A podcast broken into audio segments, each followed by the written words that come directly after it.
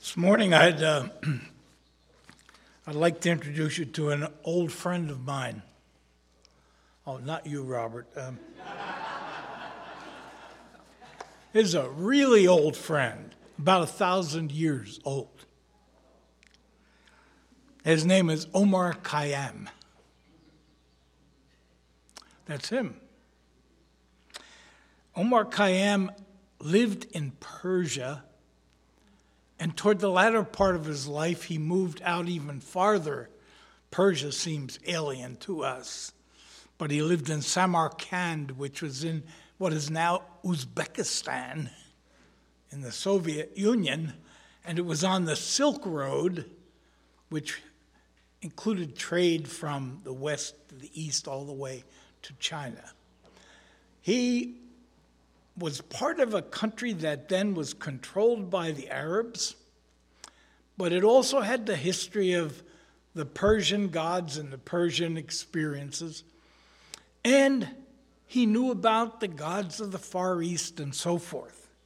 He even knew a little about Europe, although Europe was going through the Dark Ages, and Europe wasn't on the civilized radar of people in his world.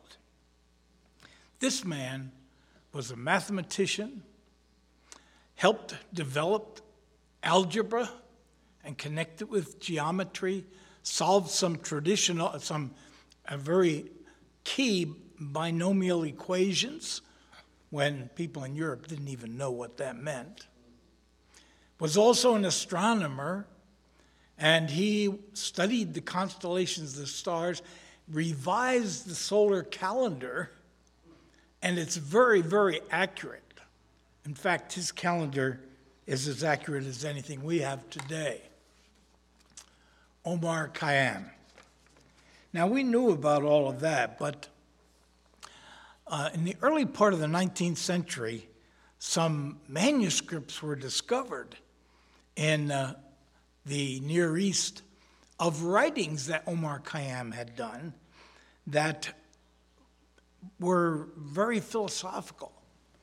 And they were brought back to England, and a man by the name of Edward FitzGerald put them into poetry, which has become classic in the Western world. And, uh, and for a period of time, and the Victorian period, everybody could quote from Omar Khayyam in the English translation. And here is a sample. He talks about our life journey and how short it is. A moment's halt, a momentary taste of being from the well amid the waste, and lo, the phantom caravan has reached the nothing it set out from. Oh, make haste, would you that spangle of existence, your life, a spangle of existence. Would you that spangle of existence spend about the secret? Quick about it, friend. A hair, perhaps, divides the false and true, and upon what, prithee, may life depend? A hair, perhaps, divides the false and true. Yes, and a single aleph were the clue, but could you but find it to the treasure house too, and peradventure to the master? Two, whose secret presence, this is the way he de- defines God as he sees him through all these religions that he had experienced. His secret presence through creation's veins runs quicksilver-like. Quicksilver is mercury. You know, you put that down and it just kind of slithers off. Runs quicksilver-like, eluding your pains, takes all the shapes from ma to mahi. What's ma? Well, it's the Iranian word for the moon. Some people worship the moon. What's mahi? Well, you've been to a restaurant. It's a word for fish. Mahi, we, we call it that in some uh, restaurants today. People worship the moon. People worship fish. All of those are images of how people see God. They change and perish all, but he remains. Now listen to this. This is how he sees God. A moment guessed, a moment guest, then back behind the fold, immersed of darkness, round the drama rolled, which for the pastime of eternity he doth himself contrive and act. Behold. He sees God as hiding behind the curtains, tricking us, and he just does this for the pastime of eternity. And that's how God entertains himself, by fooling us. Well, my friend, uh, don't know what his personal faith was like, but this has been a classic way of expressing the agnosticism that many people feel uh, their religion leads them to, that God becomes more and more mysterious. Now, notice, he said, you, you're, look, you're looking for God in creation. Well, he was the stars, and, and he saw the edge of the universe, the constellations. He understood all of that. But what, what we can see now through a telescope in space, the multi, I mean, unbelievable number of galaxies. I mean, it's all so much bigger. And therefore, God is so much bigger than Omar Khayyam could have known. But this idea that God doesn't make himself clear to us, that he is unpredictable. Why does God surprise us? Well, here are some possibilities. One possibility is that God doesn't want to be known or understood. Another possibility is that he likes to surprise us and play games, as Omar Khayyam said. But a further possibility is that God is so immense, so all-encompassing, that he can't be contained or comprehended by the human mind. God surprises us ultimately, because God is surprising. When we uncover something we didn't know about God, that doesn't mean we, that just came into being. That's always been true about God. We just didn't know it. But we like God to be manageable. We like God to fit in a box. And so we try to contain him that way. He doesn't fit. And so in our lives, we have to draw a larger box, because God, we see more of God. And then as we go through life, sometimes the box seems too big. God cares about people that we don't think he should care about, so we try to draw a smaller box. We don't have the power to do this. Omar Khayyam, he, he was a box drawer. That was his mathematics and astronomy. He drew boxes. He wanted to understand things that fit into a pattern. And God would never quite fit. But another religious tradition rose in the ancient Near East. We call it Judaism, the root of the Old Testament, which is the beginning of our faith. And as I understand it, in Judaism, God put himself in a box. God, the God of the universe, revealed himself to the Jewish people as Yahweh, as their personal God. In our English Bibles, it comes across as Jehovah, but the Hebrew letters spell Yahweh, God's personal name. And he, he made a box that they called the temple, and that's where he was to be worshipped. And then he put himself in the box of the tiny country of Israel in an obscure corner of the Middle East.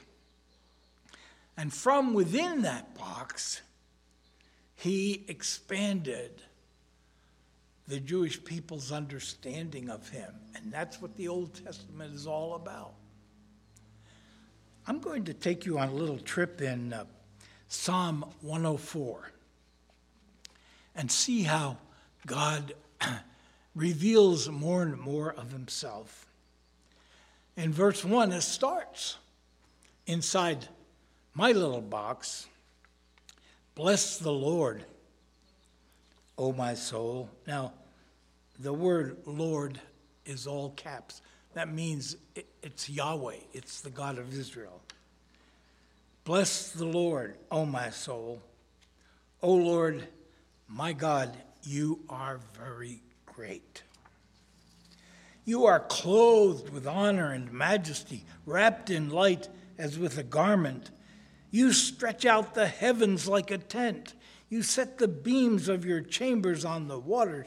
You make the clouds your chariot. You ride on the wings of the wind. You make the winds your messenger, and fire and flame your ministers.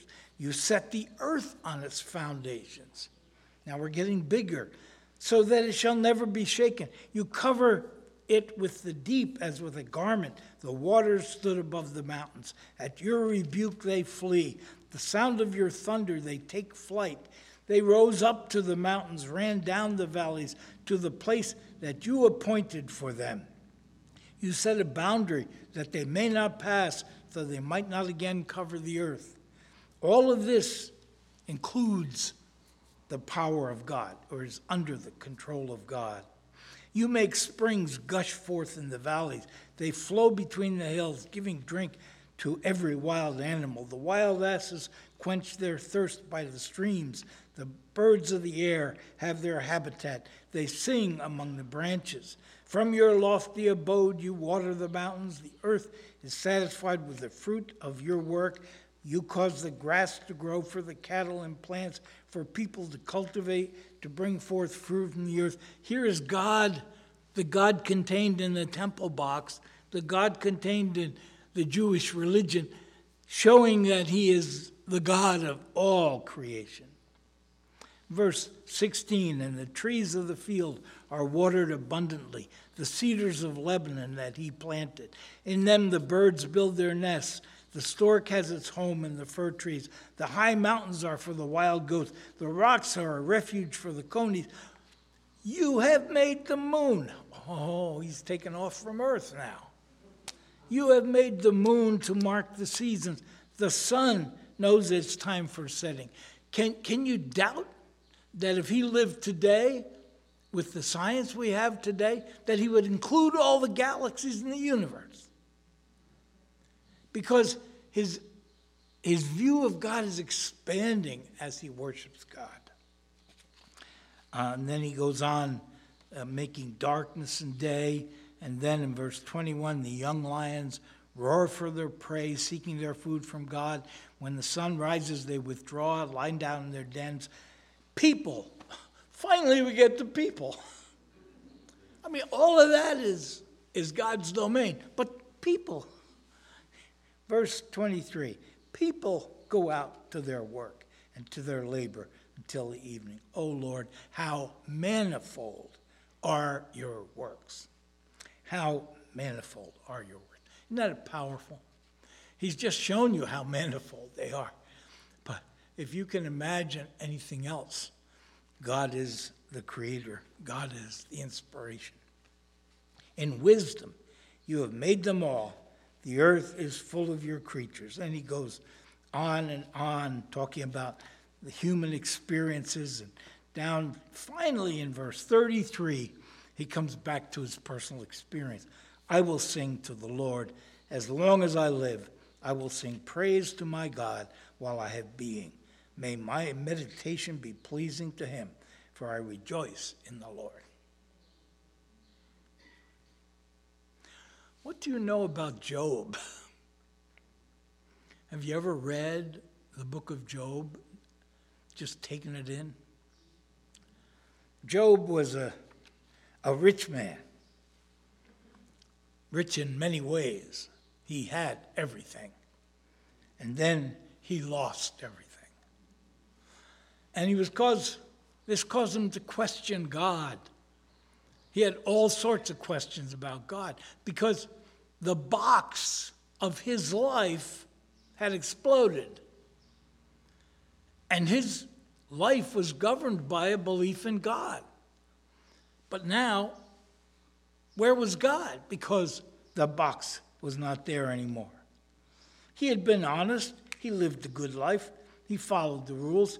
He tried to help others. That was the box he lived in. Why, God? And if you look in Job chapter thirty-eight, I'm just going to tease you with the beginning, but when you go home, uh, you have to promise me, put your hand up. Good, okay. That you will read from chapter thirty-eight on. Because the Lord speaks to Job out of a whirlwind. God ever send a whirlwind to get your attention? Well, he did that with Job. Who is this that darkens counsel by words without knowledge? Gird up your mo- loins like a man. Well, that's kind of uh, not feminist. But you get the point. You think you're somebody. Stand tall and answer me. I will question you, you declare unto me. And then he has this whole series of questions. Where were you when I laid the foundation of the earth? Tell me, if you have understanding. Who determined its measurement? Surely you know. Or who stretched the, the line upon it? Or what? Where, it's, where were its bases? On what were its bases sunk? Who laid the cornerstone when the morning stars sang together? All the heavenly beings shouted for joy. Where were you? Were you there giving me advice? And he goes on, and, and then Job says, oh, I, I shouldn't have spoken. But God's not done with him yet. And so he goes on more, and the more he talks to Job about who God is, about his revelation of himself, the more Job realizes that he's had it all wrong. The box that contains God is not this big. As wonderful as Job's life is, but it is this big.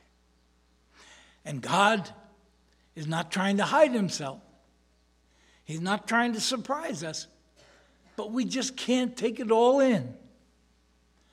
And when we find out something new about God, we are surprised. But that's not because God has changed. That's just because we've seen a new facet of him that we didn't appreciate before. So you've made your promise uh, to all of us that you're going to read chapters thirty-eight to forty-two and take this in. God surprises us because we forget how surprising he really is. Many people think God is unpredictable. Omar Khayyam did. Because he doesn't do what they want him to do. He, he doesn't operate the way they think God would or should. But God has revealed himself. As Psalm one oh four and Job tell us, God has told you how big a box he occupies. And we just haven't been listening. He's told us about himself, his love, his generosity, his power, his mercy, his plans, his knowledge. And we just have to expand our view of him. Remember Uh, that great theologian, uh, Forrest Gump. He sat there and uh, with a box of chocolates, and several people came by. He tried to engage in conversation. He scared most of them away. But what he said was, life, my mama used to tell me, life is like a box of chocolates. You never know what you're going to get. And and I, I I understand what he was saying. But last week, we got our box of See's chocolates from the youth sales project. And we opened the box. To get to the chocolates, you have to lift a picture of what's in there. And and so See's candy tells you what you're going to get. Now, that chart is kind of like the Bible.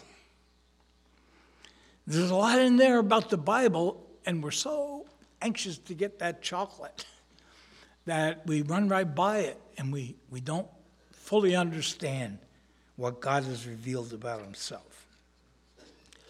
And of all the surprises that we've discovered about God, the one that he discloses in our New Testament is maybe the greatest one.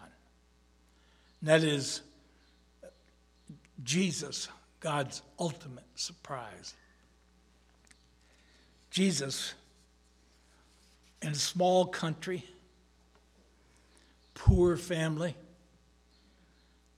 he was born of a virgin. How many surprises have we had already? The name Messiah was attached to him, but he didn't seem to be a conquering Messiah. In his early thirties, he started preaching and teaching, and he was rejected and tortured and ultimately crucified. While he was teaching, he often shared with the people who were listening to him that they ought to be ready for surprises, because God has sent him to tell them about surprises. John the Baptist had gone before him, and Jesus said, well, who do you think John the Baptist was? And they all gave different answers. And he said, what did you expect of him? What did you expect? Because that's not the way he came. He came humbly.